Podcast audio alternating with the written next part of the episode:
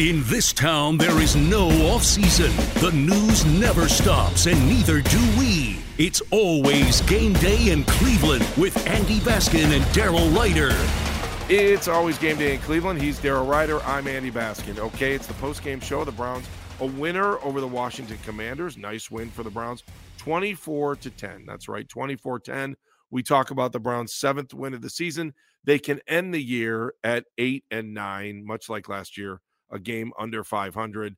But you played the first 11 games with a quarterback that you don't expect to be the quarterback of your future. And now you have that quarterback of the future.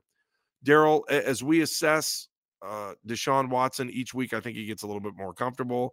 His ability to avoid the sack, I think, was evident in this game. Might might have given you a heart attack, but I think it was evident in this game. And you know, I, I do think the future looks bright. And I know there was a question after the game in the press conference about, you know, I think the question was something like, "Are you trying to?" It was to Grant Delpit about trying to, you know, let the rest of the league send a message to the rest of the league about the last two games, and he was like, not really having anything to do that. But what I do think is you want people to say about you when the season's over, man, it's a good thing Watson didn't start the season a little bit early with the Browns because they probably would have been the playoffs. They were a team that that got hot at the end of the year and they looked pretty good, and that I'm glad they didn't make the playoffs. That's what I, I think. That's that's what you want to be said about you on your uh, epitaph for this season. Agree, disagree? What do you think? Um, I'm not really into consolation prizes, but that I guess is a consolation prize. That's, I mean, ah, they they should be in the playoffs. Like they they they should. They they didn't get there. It's I I give no quarter, Andy. I give no quarter. Sorry, my standards are my standards are my standards. I, I just I can't I can't do moral victories anymore. I can't do the well, you know, hey, they did finish the season strong. Yeah, well, if only they uh, you know, uh, had their stuff together in the first half of the season when uh, Jacoby Brissett, by the way, uh, has outplayed Deshaun Watson. Um, let's let's be honest about it, right? When you look at just the overall the, the totality of the the picture here, um, so yeah, I, I, I give him no quarter. I give him credit for not mailing it in down the stretch. Um, uh, you know, Kevin Stefanski. Here's a, a fun fact for you. Kevin Stefanski needs a win in Pittsburgh to remain the only Browns coach, full time head coach in the expansion era, to not have double digit loss season on his resume. Have a double digit loss season on his resume. Every Browns coach since 1999 has lost at least 10 games in a season.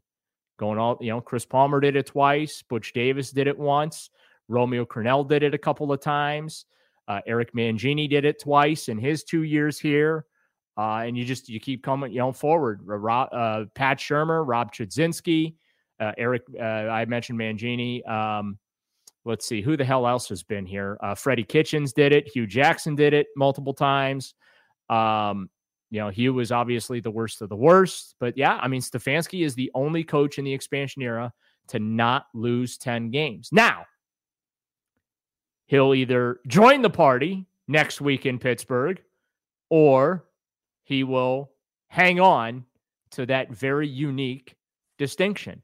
Yes, the standards here in Cleveland are horrifically low. Daryl, is the defense getting better? No, Carson Wentz was on the field.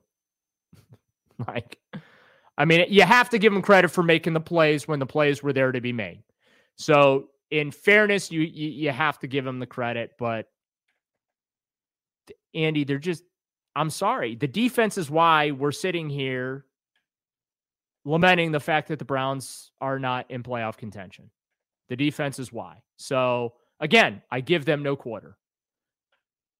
Special teams get better as the end of the season evolved? Hmm. I mean, Jerome Ford and Donovan Peoples Jones in, in the return games have have provided a little bit of a spark, but yeah. Was I, I, I'm I'm kind of like I'm I'm indifferent on if Priefer stays or goes. I, I don't yeah, I okay. If he stays, yeah, shrug. If he goes, shrug. Um, Joe Woods, I just, I I think they need to. Yet this team needs someone to kick him in the ass.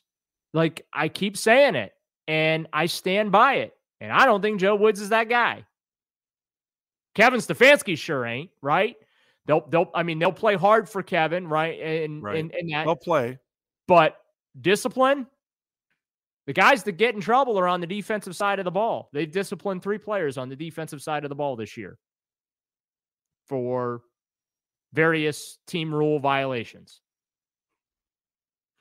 It's good. You know that Grant Delpit one play suspension really paid Yeah, off. I have to tell you, man, I'm sure he learned his lesson, whatever that lesson was. And and what about Myles? Did was did he have to get a haircut because of his suspension last week? The one series suspension.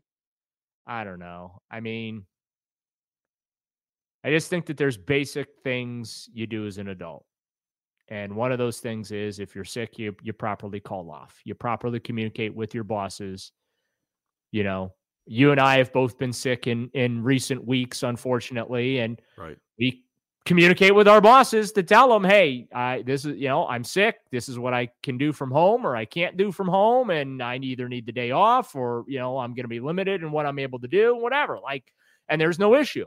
It's when you just don't show up for work or you don't properly communicate. Like, there's just no excuse for miscommunication. I I'm sorry. I while I I I love and respect Myles. I think he's an uh, just an incredible player, uh, but there are just certain adult things that you got to do. One of them is obey the speed limit, and two is if you're sick, make sure you tell your boss and make proper arrangements to have the workday off or, or whatever. Like there's just there's there's just no. I'm sorry. I I just I I I, have no tolerance for the miscommunication thing because that's just like basic being an adult. Um, Daryl, there was a stat that I heard. I, I just don't know if this is true because I'm trying to look it up right now too. The last time the Browns beat the Steelers twice in one season was. Did you hear anybody talking about that? I was gonna look that up. Like Yeah, that was I- on my that was on my to look up the uh for next week uh Right. thing. It's it's been a while. That well, I, I, I had heard 30 years. That just doesn't. I don't know right. about that. Uh, I don't know. I, I have to look it up. During the regular season. That would make sense because Yes. you know they won, they beat them twice in 21. Right. Boy, I'm One- I'm one looking through the history. I think that's right. The at bat they won. Yep, they they won in November of 14, and then won again in. They have at least swept the September. Bengals a couple of times. They've swept the Ravens before. I don't believe since coming back. I don't think that they've ever swept the season series or Oh, boy. regular season Nope. series from the Steelers. I'm looking at it right now. 1983. Browns 21, Steelers. Is that right? Steelers. I don't know. I'm looking at it, but it does seem like it's been a long time. Let's just let's put it at that without having to go through all the all the actual work of trying to find it. But uh, you know, so here you have a chance. That's something else to play for this week. And I I wonder if I, I really kind of hope. And again, we're taping this before the Pittsburgh game on Sunday night, so I hope Pittsburgh wins, so the Browns have that to play for to try to knock the Steelers out of the playoffs if they still have any kind of hope. Oh no no no no we don't. No no we we need the Steelers to lose Sunday night. Wait, I under why? I under no circumstances want anything but a one o'clock kickoff next week. what are you talking about? What are you just being selfish, what are you talking? Oh, it's all about it's all about me. Okay. Under no circumstances do I want anything other than a 1 p.m. kickoff either on Saturday or Sunday. Okay. Daryl. I would prefer a Sunday at 1 p.m. kickoff so I can watch good football all day Saturday. And then I'll be able to watch the Sunday night game, which will probably, I'm guessing, be Titans and Jaguars for the AFC South, right? Because that because that's the Sounds win and you're in game, Yeah. even though the winner will be below 500. But still, that's typically how they work these things. So it's all about me. I want a Sunday afternoon, 1 p.m. kickoff at Heinz Field. Do There not ru- do not ruin my Saturday with Browns football. Do not ruin my Sunday night with Browns football. Daryl, I'm going to leave it at that. It's been a long week. we started off in minus 16 below temperatures, and then you end up at 60 degree temperatures in in uh, in Washington over the last eight days. So, Daryl, to you, to Merrill, uh, to Merrill, to Meredith, to everybody, happy New Year. Hope you appreciate the show. We love doing this. We love uh, having some fun, and uh, we'll be back again. What Tuesday morning is our next show drop? Does that sound right? Yeah, that does sound right. So sounds good to me. Enjoy your weird January second bowl day with all these bowls that are being played that are absolutely meaningless, right? Yes, correct. Enjoy them. So Just thanks for don't tell the listening. That. Uh, thanks again for listening. For the outstanding Meredith Kane, he is Daryl Ruiter. I'm Andy Baskin. It's always game day in Cleveland.